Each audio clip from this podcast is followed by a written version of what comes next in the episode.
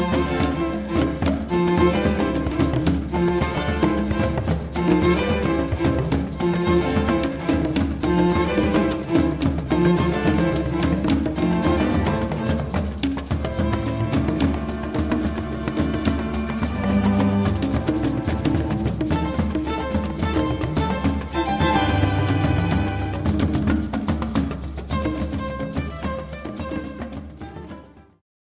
and welcome to Behind the News. My name is Doug Henwood. Two segments today, I'm sure you'll be shocked to learn. The science journalist Leigh Phillips will explain why nuclear power is essential to any serious decarbonization program. And then the political analyst Volodymyr Ishchenko will talk about the Russian and Ukrainian ruling classes and what they gain and lose from war. Nuclear power has long been a major no on the left.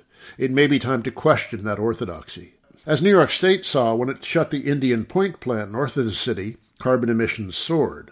And Germany, which is on track to shut its reactors by the end of this year, has turned to coal, the nastiest fuel of all, because of limited Russian gas supplies. A move approved of by the energy minister, a member of the Green Party, which has been implacably anti nuke. The government is, however, now rethinking the nuclear shutdown, though the Greens, who are part of the governing coalition, may try to block any extension. In April, I had the energy economist Charles Komanoff on the show to argue against shutting existing nuclear plants for precisely those reasons. He was against building more.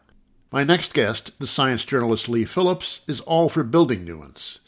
Though this will provoke alarm, he argues that the evidence shows nuclear to be the least dangerous of all sources of power. And by the way, none are free of danger. Leigh is the co author, along with Mikhail Rozworski, of The People's Republic of Walmart and has written for Nature, New Scientist, Science, The Guardian, The New Republic, and Jacobin, among others. Leigh Phillips. You often hear environmentalists say that conservation and renewables could do it all. We don't really need nuclear power. What do you say to that? Just as 97% of uh, scientists accept the reality of anthropogenic global warming, the vast majority of scientists in this space accept that, that nuclear has to be part of the mix.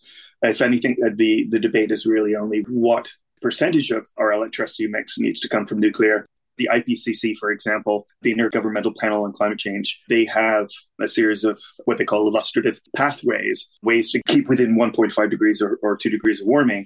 And all of these pathways include nuclear. I can talk about why that is necessary, if you like. Yeah, why aren't renewables uh, and conservation enough? Why do we need nuclear? It depends what we're talking about with respect to new renewables. What we need is, at least for a certain section of our electricity grid, it needs to be available when we need it. Uh, it needs to be available 24 7. The sun doesn't always shine and the wind doesn't always blow. Uh, it's a bit of a cliche in, in, in that you see that particular line in almost every article written about variable renewables. But it's true. And so we need something that is what's called firm, uh, that is available when we need it to back that stuff up. And if that thing that's firm uh, is not nuclear or hydro or geothermal, it's going to be natural gas or coal, as we've seen in, in, in Germany. Germany spent about half a trillion euros uh, trying to build out their clean energy, primarily through wind and solar, while shutting down their nuclear. And at the moment, they're tr- they're having to reopen coal plants in the face of uh, the sort of the Ukraine emergency. That is the only other option that they have that is is firm, that is uh, that can make sure that the hospitals have all of the electricity needed uh, for the ventilators and dialysis machines. In a modern world, we need to make sure that our electricity grid is reliable. And batteries can't uh, handle that the batteries that we have at the moment, they're not much different from the batteries that are in your laptop. So that, you know, they're going to run out after a few hours. There may be some breakthroughs in, in the near future, but we, that technology isn't there yet. But in any case, the scale of batteries that you would need, we need to cover periods of time when the sun isn't shining, the wind isn't blowing, for not just a few hours, but for a few days, or even in some cases for a few weeks, where there's just uh, wind droughts, for example, in the winter. Tokyo, for example, there's a few days a year, maybe about three days a year, where they're uh, bludgeoned by uh, typhoons, and solar panels aren't going to be available then, and you're going to have to turn off the, the wind turbines if that were what they were using. And so, to replace all of the electricity required by Tokyo, the amount of batteries that you would need to uh, replace that is so scandalously large that even a public system uh, that has no interest or has less interest in, in profit still wouldn't find it sensible to uh, to allocate such an enormous amount of capital to that construction. So nuclear does have to be part of the mix in those locations where you don't have other options for clean, firm electricity. So Other options are hydroelectric, large scale hydroelectricity, or geothermal, but those are geographically constrained. And hydro in, in particular also is very land intensive. And of course, uh, what we can't be doing is, is solving the climate change problem and throwing biodiversity under the bus. We have to solve both of these things at the same time. Battery production is not all that pretty a process, is it? No, this is the this is the other idea. Batteries still need uh, stuff uh, taken out of the ground, like like lithium, and we're already begin, going to be hitting some constraints uh, in terms of the economic feasibility of, of lithium resources out of the ground. As uh, prices go up, other geological resources become economical. So over time, it'll things will pan out. But uh, we are in a bit of a time crunch at the moment. So the priority has to be if we're going to be using batteries, let's use them pr- uh, primarily for electric vehicles rather than using them in the electricity electricity grid where they're not necessary. Batteries do have a role within the electricity grid, but more for ans- things like ancillary services. I'm getting a bit wonkish here, but basically that means when sort of the system trips, batteries can uh, can respond uh, within milliseconds in a way that say gas response uh, takes a few minutes. So there's a role for it, but it's a very very constrained role. Whenever you mention nuclear power, of course, a lot of progressives freak out, environmentalists freak out. And there's a recent headline in Counterpunch that captures some of these fears. Nuclear power is racist, sexist, and ageist, so why do some progressives support it? Uh, I'm sure you've heard all these arguments before, but let's let's uh, uh, deal with these one by one. Hurts women more than men, and it hurts fetuses in utero. What do you say to that? So I read that article. It's kind of funny uh, to, to, suggest that ladies are more um, radio sensitive than gentlemen. There's a gender essentialism there, which is a little bit frustrating. Um, to the extent that this is true, that there is greater uh, radio sensitivity, it is such low levels that it doesn't make a difference with respect to anybody working at a, a power plant. A great example of this would be a single return flight from New York to London exposes somebody to a greater level of ionizing radiation than uh, a lifetime's work at a nuclear power plant. Working in the power plant, not living near it. Exactly. So these are the people who are going to have the greatest level of exposure to ionizing radiation. And the logic of the author of that counterpunch piece would be that women shouldn't uh, go on flights. And then um, fetuses in utero. Same story? Same, exactly the same story, yeah. Children living near nuclear plants show higher rates of leukemia, according to that article. What about that? This is a fiction. There are absolutely no studies showing this. And then, of course, there's the complaint that uh, there's something inherently racist about uranium mining. It hurts the indigenous more than everyone else. I mean, we have to be very, very honest here about the truth of environmental racism. But this isn't just true with respect to uranium mining. Uh, this is also true with mining in general and uh, industry and agriculture. In fact, all there's no sort of special sauce that uranium has that makes it more anti-indigenous. And the, the, the response that we have to have to those issues are, you know, the, the same issues that we have with respect to all uh, sorts of mining or agricultural or forestry or industrial issues strong trade unions, strong regulation, and ultimately, uh, one day, hopefully, public ownership and decommodification. The classical socialist arguments we had with respect to, to any sort of environmental racism to hold up um, uranium mining as uniquely racist with respect to First Nations is there's no grounds for it. Let's speak to what um, First Nations actually say about this. In the north of Saskatchewan, which is where we get most of our uranium uh, in North America, that area is almost entirely indigenous, and uh, uranium mining is the uh, is one of the major employers up there. In fact, it is the largest industrial employer of First Nations in Canada. These are good union jobs, high paid, family supporting, community supporting jobs. And the First Nations there actually are concerned about not the existence of the mines. They want the mines because they're good work. Um, they're concerned about the fact that in the United States, there have been a number of closures of nuclear plants, which could mean that there are loss of jobs the reason why these are such good jobs is that over the past many, many decades, we've had strong trade union struggle, strong um, Aboriginal struggle, strong uh, environmental struggle, to the point that these are fantastic jobs to be had, rather than the situation that was in, in the 1940s and the 1950s. We should thank the, the struggle of, of, of, progressives over, over the generations to deliver mining in, in the north of Saskatchewan as, as now such a, a good job. So, in other words, it just doesn't have to be that way. That's a completely spurious objection. Yeah, absolutely. It doesn't have to be that way. You mentioned land use in passing a little while ago. Um, that's a big thing that people don't always think about. Uh, compare the land use required for various uh, sources of energy. There's a fantastic um, piece of work that just came out um, a few weeks ago in PLOS One, one of the first truly comprehensive looks at the land use intensity of different energy sources. It's very tricky to find what it is is properly comprehensive that really looks at the full life cycle of all the different aspects uh, that go into the production of, of energy. So, for example, taking into account the, the mining of uh, not just the fuel, but the uh, the different components of any energy infrastructure, and not just uh, say the the land footprint of the uh, the institution uh, itself.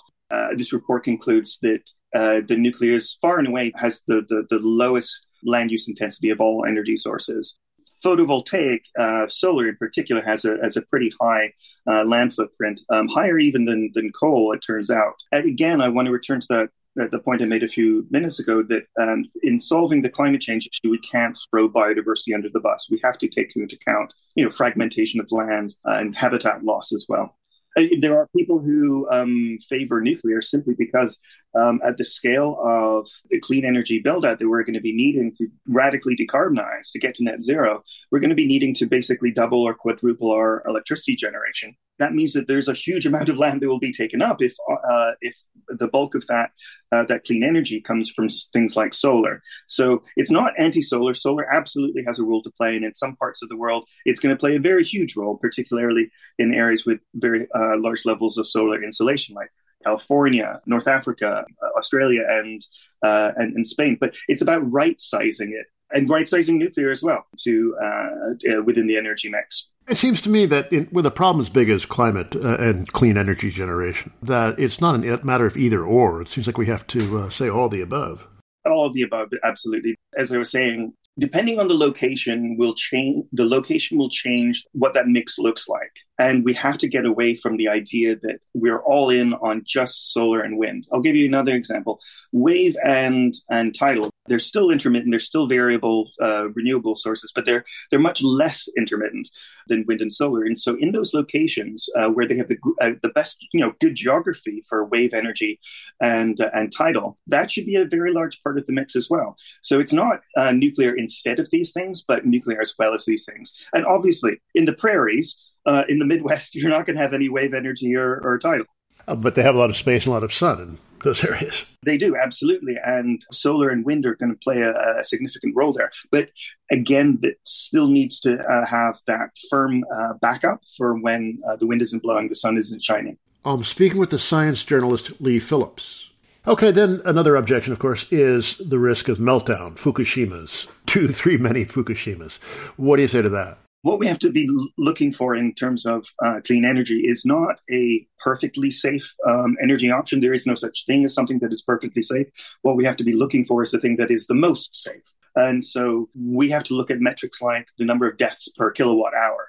And once again, even including Fukushima, Three Mile Island, and, and of course, Chernobyl, nuclear still comes out best of all energy options. It has the fewest deaths per kilowatt hour of of any energy source. Um, and you think, well, where's where are the deaths? Where's the morbidity where, uh, uh, coming from with respect to solar? Well, people have to climb up roofs to uh, uh, to put on uh, solar panels, and they can fall off them.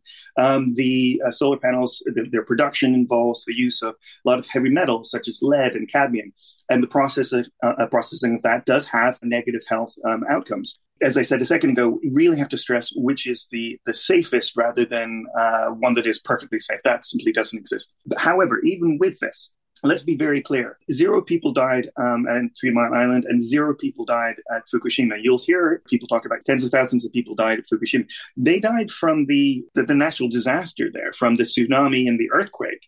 Nobody died from the uh, from the industrial accident that uh, was was Fukushima. And then uh, on top of that, modern reactor designs are uh, have, have been engineered to have passive safety. That is to say, they're walk away safe such a situation would not occur. The only way that these passive safety systems could fail would be if the laws of physics change. It's as likely as balls suddenly rolling up hills uh, spontaneously. Even at this very, very high level of, of, of safety that already exists compared to all other energy sources, we're getting even safer. Just to underscore this point, you're saying that nuclear power per kilowatt hour is safer than um, wind and solar. That's right. Yeah. Um, I'm sure a lot of people will find that hard to believe, but uh, there's actual yeah. evidence for this claim, right? Part of it comes down to the fact that Chernobyl was a spectacular there were a large number of deaths there. Not anywhere near as a number of deaths as, as some of the really spectacular accidents we've had with hydroelectric, but it was not a small number of people. Okay, and then uh, the other uh, zinger that people think they have is what are you going to do with the waste? The waste is not the issue that people think it is. 96% of, of, of waste is unused is, is, is used fuel. That fuel can be one option is that it can be reprocessed. And France reprocesses its waste. Um, at the end of that, there's you know only four percent that's left at any sort of uh, safety risk, and the scale of risk is then you know only for about 300 years. We have uh, to deal with toxic waste from, again, the heavy metals that we use to, for the production of, of solar panels. Again, lead, cadmium, et cetera, et cetera. Um, the toxicity there comes not from radioactivity, which of course declines over time, but from the elements themselves. So until the end of the universe, uh, lead and cadmium will continue to be toxic. Uh, now, we can absolutely deal with them through regulation, make sure that solar panels are not just shipped off to Asia for, for children to pick over for their copper parts, and make sure that that industry uh, uh, takes care of its end of life waste in the way that nuclear plants do. But I would say that that poses a risk open endedly in a way that radiotoxicity, as I said, declines over time. And it's not as if it's it's worse. Secondly, keeping this waste in dry casks stored long term what we're looking for in terms of long-term storage is what are called deep geological repositories. We're looking for geological formations that have been stable for billions of years, where it takes you know millions of years for for for water to pass even just like a, a, a meter's length. Basically, what we're looking for is locations where that storage is completely separated from the biosphere these locations that that that, that rock hasn't moved in, in, in billions of years I just don't see any way that that could pose any risk to us up here uh, on the top of the earth. That seems to me a lot of people who object to nuclear power are um, comparing it to some kind of perfectly safe alternative that doesn't actually exist. That's absolutely correct. We can see in Germany at the moment that this this alternative that only going for wind and solar is uh, much more expensive. It doesn't deliver the emissions reduction that uh, the nuclear does, and leaves the society open to dependence on natural gas, which of course we need to get rid of, but also exposes them to energy security issues.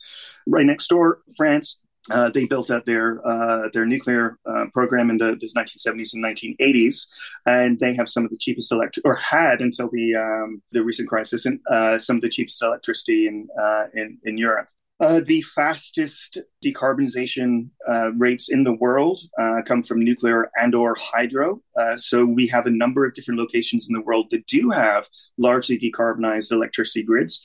France is one, Sweden is one, Norway is one, British Columbia is another, uh, Quebec is another. What do they all have in common is that they depend on this, what I said before, a firm, clean electricity supply, either hydro or nuclear or some combination of the two. And it does take a long time to build these plants, right?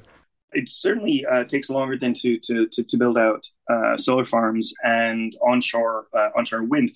Offshore wind uh, faces significant rollout challenges as well.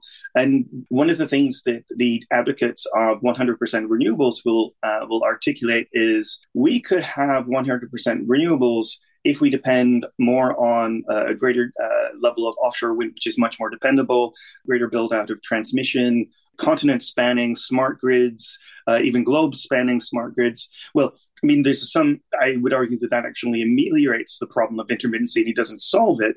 Uh, but even there, if you're going to talk about uh, that, then you will immediately run up against temporal challenges as well. One of the fundamental problems that we're looking at in terms of the, the time that it takes to build something out, uh, large projects, that is, is that the West just got really bad at building large projects, largely thanks to um, neoliberalism and the, the sort of the fear of mega projects uh, by, by, by states. And of course, mega projects tend to be fairly unattractive to uh, to the private sector outside of uh, significant government handouts um, to de- de-risk that activity, and it would simply be cheaper for the state to do that anyway. Um, if you look at other uh, locations that have been less um, affected by uh, neoliberalism, such as Sa- South Korea. Uh, South Korea is building out um, uh, nuclear power plants. And for example, the UAE, they built out eight reactors over the course of 10 years. No, sorry, eight years. Uh, so basically, you know, uh, two years per reactor.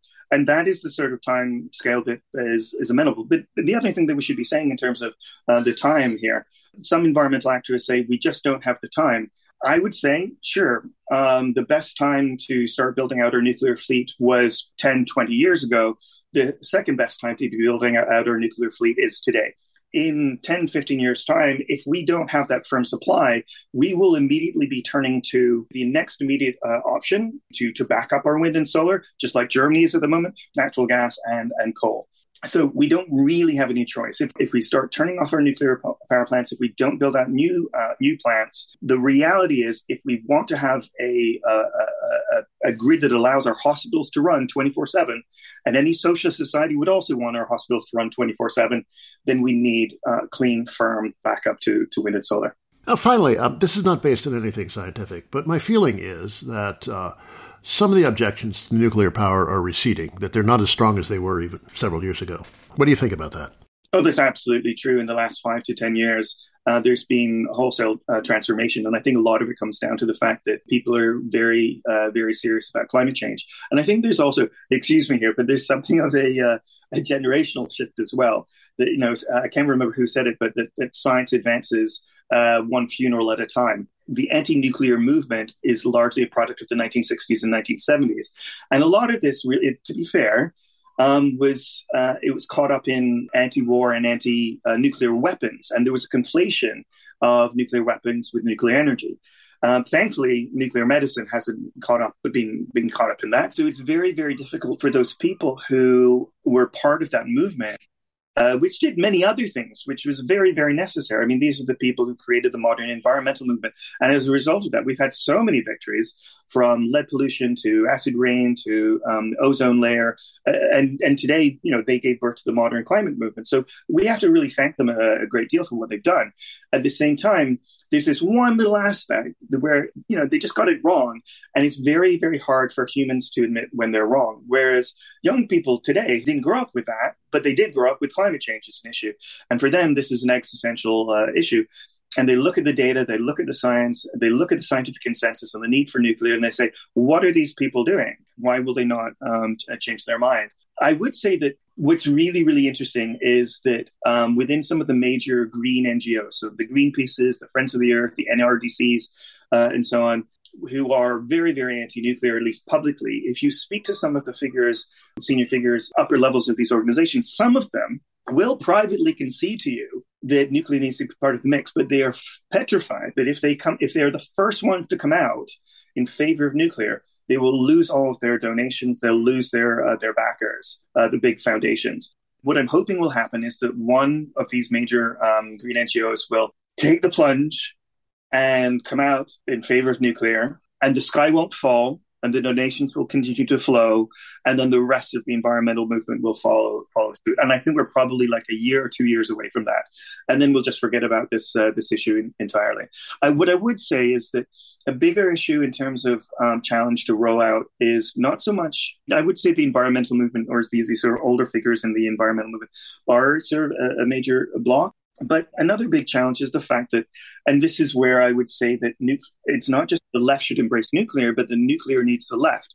The reality is that large scale nuclear is very capital intensive, which means that market actors are very reluctant to participate in this advanced nuclear small modular reactors promises to be much more market friendly but even and maybe they will be you know pumping out smaller uh, reactors in factories on an assembly line uh, but even there you know, a number of these are still early stages. They're pilot reactors or, or uh, you know, paper reactors, and there still needs to be some significant industrial policy to take these ideas from lab bench and pilot project through to commercialization, which again is a very, you know, that's a classically sort of social democratic suite of policies rather than just letting the market rip. So in both cases, whether we're talking about large scale um, reactors, conventional reactors, or uh, or advanced reactors, small uh, modular reactors, um, there needs to be some sig- significant shift away from neoliberalism, from market fundamentalism, and a re-embrace of classic social democratic industrial policy and economic planning.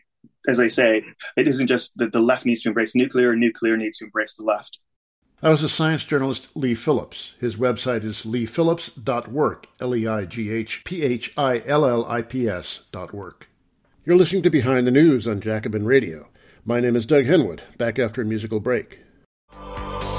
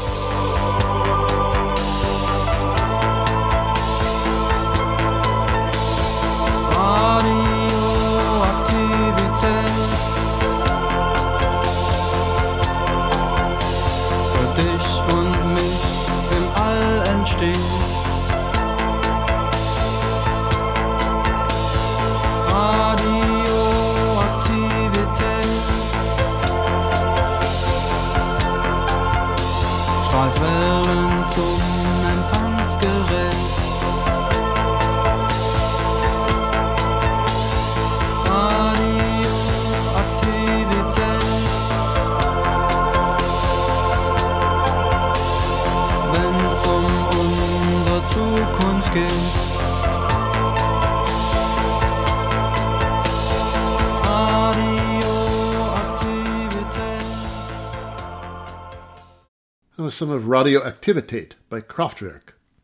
Next, Russia and Ukraine, specifically the ruling classes of both. My next guest, Volodymyr Ishchenko, has an intriguing explanation for Putin's invasion to consolidate his rule at home, particularly his elite support. What does that Russian ruling class look like? Is cronies an adequate word to describe them?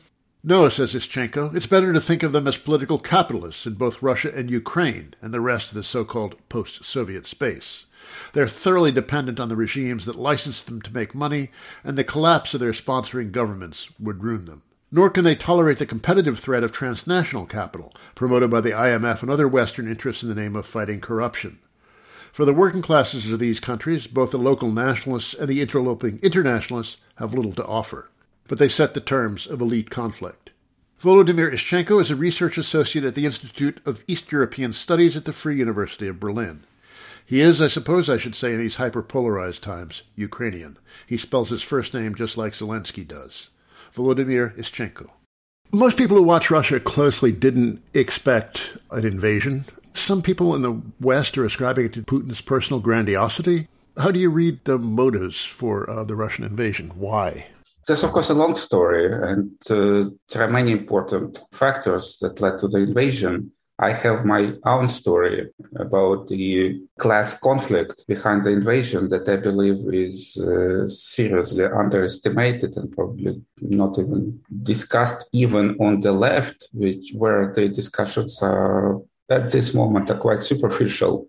I see the invasion as pushing and protecting the interests of the uh, Russian ruling class as a whole, not specifically of any particular oligarchic fraction or specific person, but rather collective class interests. So, in this way, starting the war in whatever form, Putin defends these class interests against their class opponents, uh, which uh, did make them quite uh, trouble in the post-Soviet space, specifically the professional middle class, in, not only in, in Ukraine but in Belarus and Russia. And this class is allied with transnational class, which is uh, much stronger than uh, the Russian ruling class this invasion, Putin is capable to consolidate the class and move it to the highest stage in its political organization and its uh, ideological articulation. Who is this ruling class you're talking about exactly?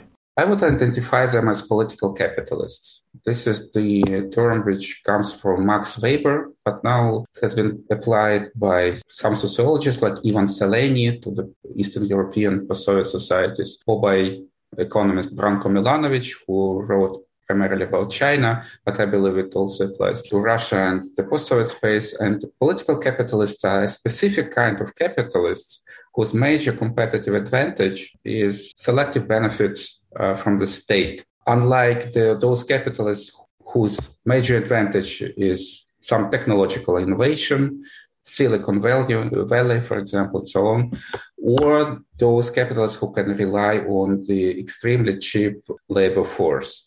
Unlike those, the post-Soviet ruling class relied primarily on the state, on the collapsing Soviet state that they were capable to first to basically to steal and then to exploit in order to get a competitive advantage of the market. Without this state, they would rather lose in the competition.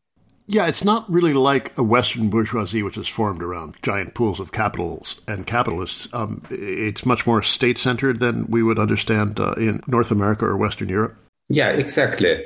Uh, the state plays a far more important role. Of course, you, could, you may mention that Elon Musk benefited from some subsidies grants, whatever, and many other icons of entrepreneurial success benefit from preferential tax regimes, from some forms of protectionism. And these are the stories that would uh, appear in the biographies of this or that. Uh, Stephen Jobs, Elon Musk, or Zuckerberg, or whatever. But these kind of capitalists are not fundamentally dependent on the state. They are not fundamentally dependent on the specific people holding specific offices, like in Russia.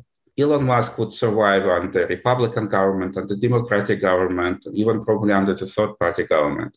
US capitalists like uh, Peter Thiel, who are thinking about autonomous islands that would be completely independent from any nation state. This kind of capital is, of course, uh, far more independent from the state, unlike any of the uh, major Russian company that would uh, unlikely survive if the uh, Russian state would stop existence in that particular form which exists now and which gives them so important protection.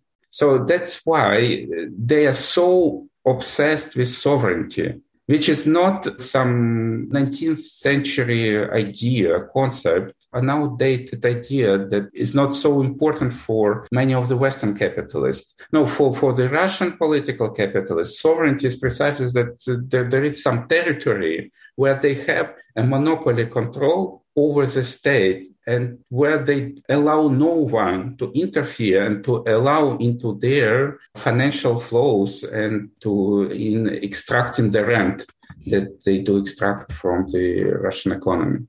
How large a formation is this? I can't say about the numbers, but this is the uh, significant ruling class, and it, these are not just Putin's cronies. These are not just people who are personally connected to Putin and who rely on that. It's, it's, it's a larger uh, formation. The people who benefit from the lower level uh, officials in Russia, in the so-called siloviki enforcers, the people in the military, people in the Russian security service, FSB, thousands or dozens of thousands of people at least. And also that's also the uh, even larger middle class that is connected to the russian state who works for the state corporations and who also is materially benefiting from the state in this particular form unlike the pro-Western segments of the uh, professional middle class uh, whose uh, career opportunities, whose incomes are dependent on the connections to the Western markets, to the Western institutions in this or that form. So, what would the uh, invasion of Ukraine accomplish for this uh, this ruling class?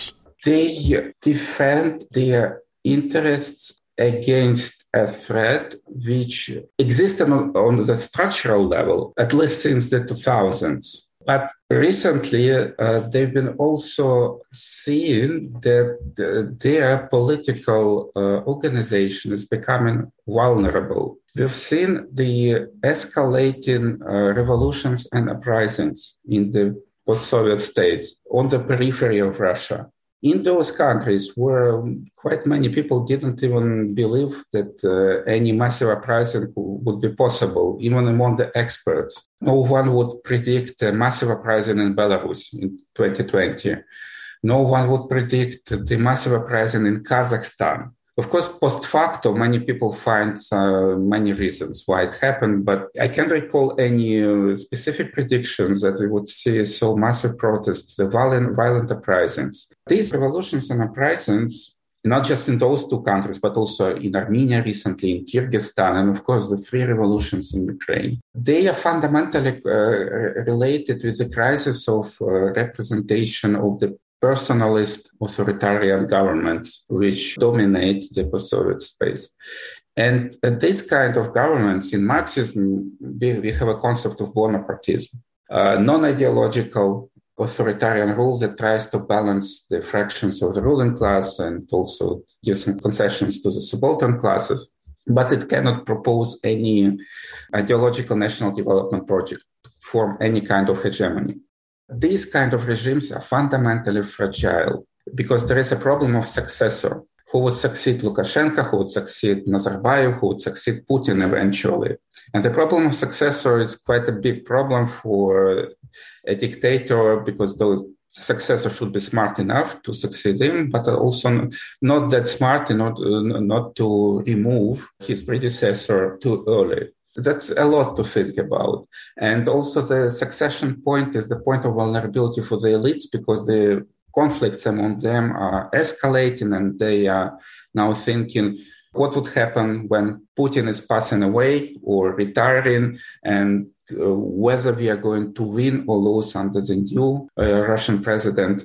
With the invasion, Putin is capable to consolidate uh, the regime politically. So the, any kind of like thoughts about fleeing from the regime, about defecting, now are put away despite all this, those sanctions, despite uh, all these the profits and properties they're losing, the ruling class is becoming more consolidated. Yeah, there was a lot of talk um, early on that uh, there would be a rebellion against Putin, an elite rebellion against Putin. That hasn't happened. Um, so, how do you explain the, the, lack of a rebellion given the sanctions, which are, I presume, are doing some actual damage to their lives and fortunes? they understand that in case of the Russian defeat, in case of collapse of the Putin's regime, they would be all of all of them would lose, all of them. Any rebellion at this point that jeopardize the very pillars of the regime are against their collective interests. So I don't think they would see any serious rebellion, at least in the short term. In the short term, they are becoming more consolidated, but like in the long term, of course, the, those processes they are starting now, for example, with the uh, more specific ideological articulation for the regime, with playing with nationalism, with uh, reviving the Soviet symbols. In the long term, it's a dangerous game.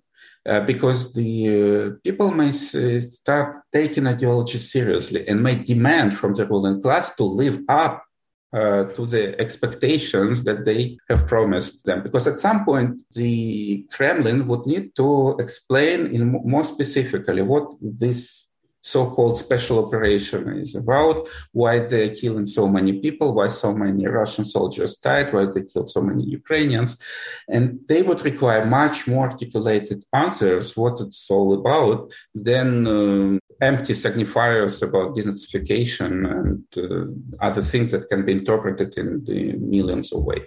I'm speaking with Volodymyr Ishchenko, a research associate at the Institute of East European Studies at the Free University of Berlin. What about the Ukrainian side? What does the uh, the ruling class there look like, and how do they relate to uh, Zelensky? Genealogically, these are the same political capitalists that uh, emerged in the course of the post-Soviet collapse. Also, they stole uh, from the state, uh, from the collapse in uh, Soviet institutions, and from the collapse in Soviet economy, uh, and they also instrumentalized at that point uh, Ukrainian nationalism in order to legitimate their claim on a part of the disintegrating Soviet state. Now they are in uh, quite ambiguous relations with with the Russian ruling class they, they did have their own problems with the local professional middle class, with the local civil society, with the transnational capital, which uh, appeared very serious, uh, especially after the uh, Euromaidan revolution in 2014, with the uh, all this uh, anti-corruption escalation. But at the same time, they of course they are interested in uh, reaping their own part of the rent from their sovereign territory. So that's uh, explain at least partially the the ambiguous positions between Russia and the West and all this those uh, multi-vector hesitations, which were the main line of the Ukrainian foreign policy before 2014. After 2014, this part of the Ukrainian ruling class get into troubles, and other uh, fractions of Ukrainian oligarchs try to accommodate to the uh, strengthening positions of the transnational capital in Ukraine to the strengthening power of the Western institutions. And they were trying to sell themselves as indispensable figures in the fight against Putin. So the argument was if you are starting to dig too much into corruption of Poroshenko or Zelensky, you are destabilizing Ukraine, you are destabilizing the government in Ukraine, and you are playing in the hands of Putin. And this would be like the, probably the most typical answer to any criticism of Ukraine right now on whatever terms.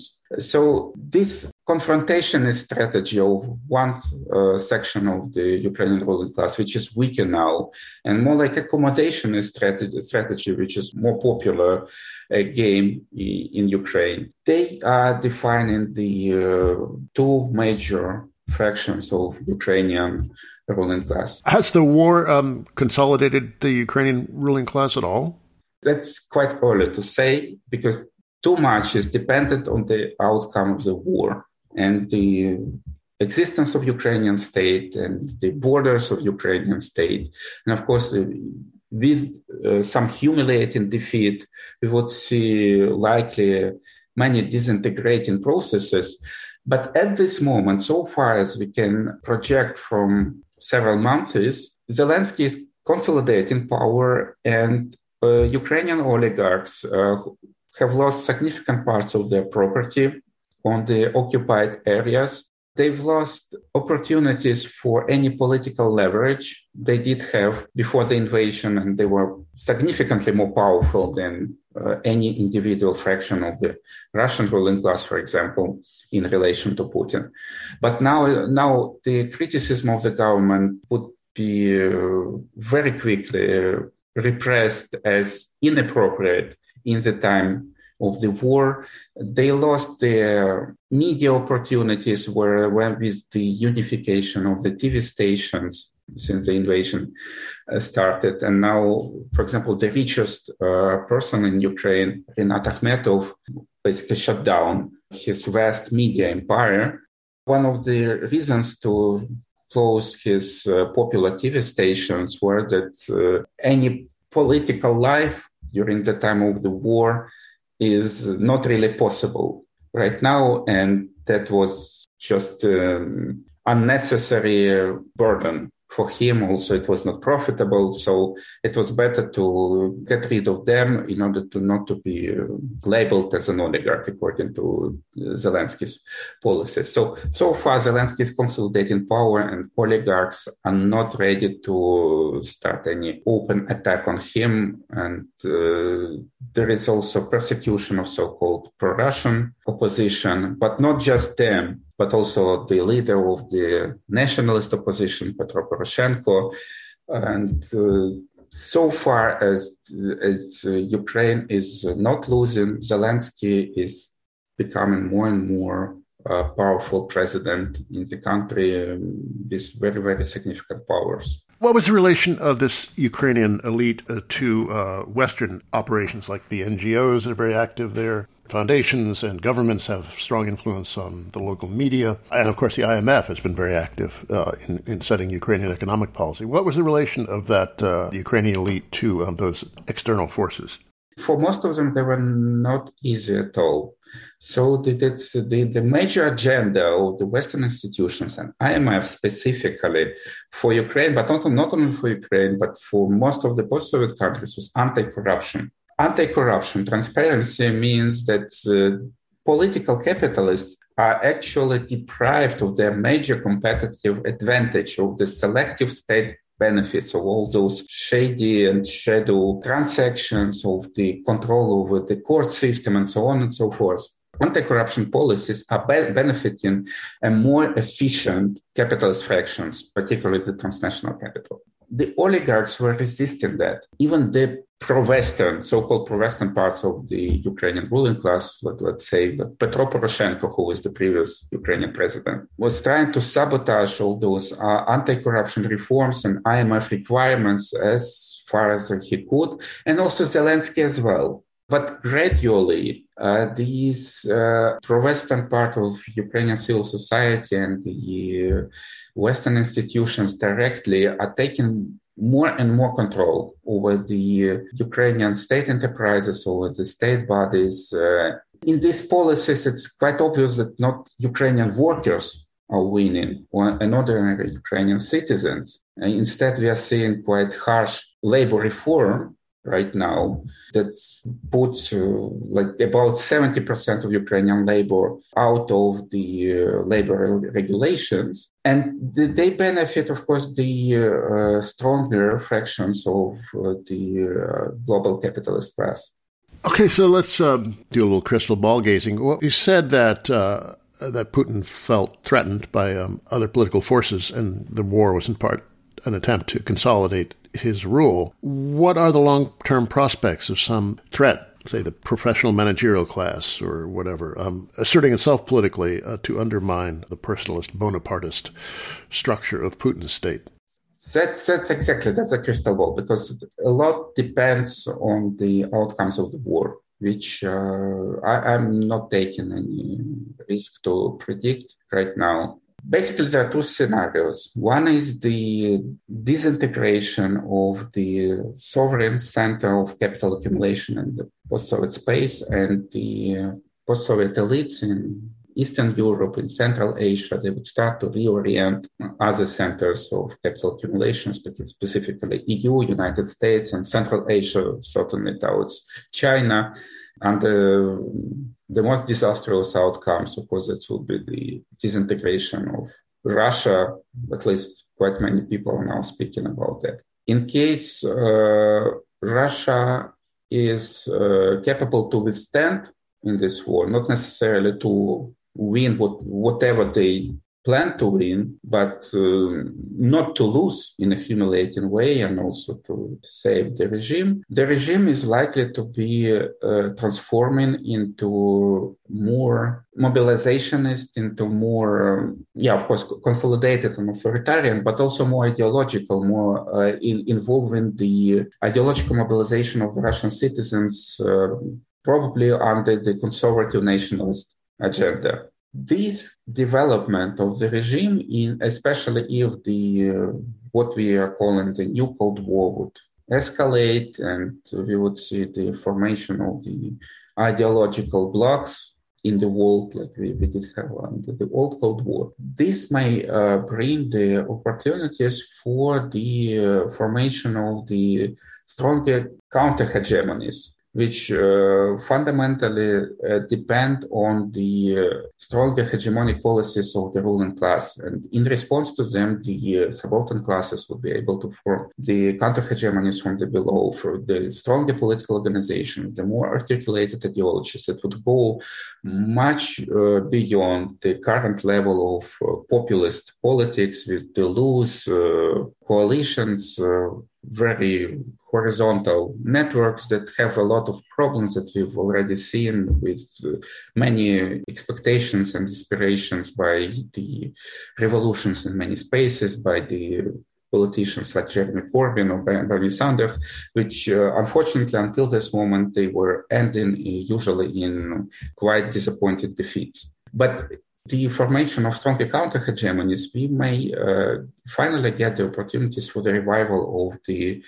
social revolutions. The revolutions that would not simply bring down a dictator and uh, weaken the state, as happened in case of the post-Soviet so-called Maidan revolutions, uh, that were opening the uh, opportunities for the transnational capital uh, but we would probably get another wave, wave of social revolutions, another wave that would follow the what we've seen uh, after the First World War, the Second World War. Hopefully, we won't, we won't get into the Third World War, but nevertheless, the increased inter-imperialist competition would be facilitating also the social revolutionary response, and probably the Russia would uh, turn once again into place of a great social revolution as uh, it was in the beginning of the 20th century. So these would be social revolutions that would not uh, please the IMF or the National Endowment for Democracy. That's that's the whole idea of the social revolution to make a breakthrough to social equality, not to the IMF requirements. To build a more rational society with the popular participation and not just to give your state for profit for transnational capitalist class. What people expect from the revolution, some rapid changes for the better.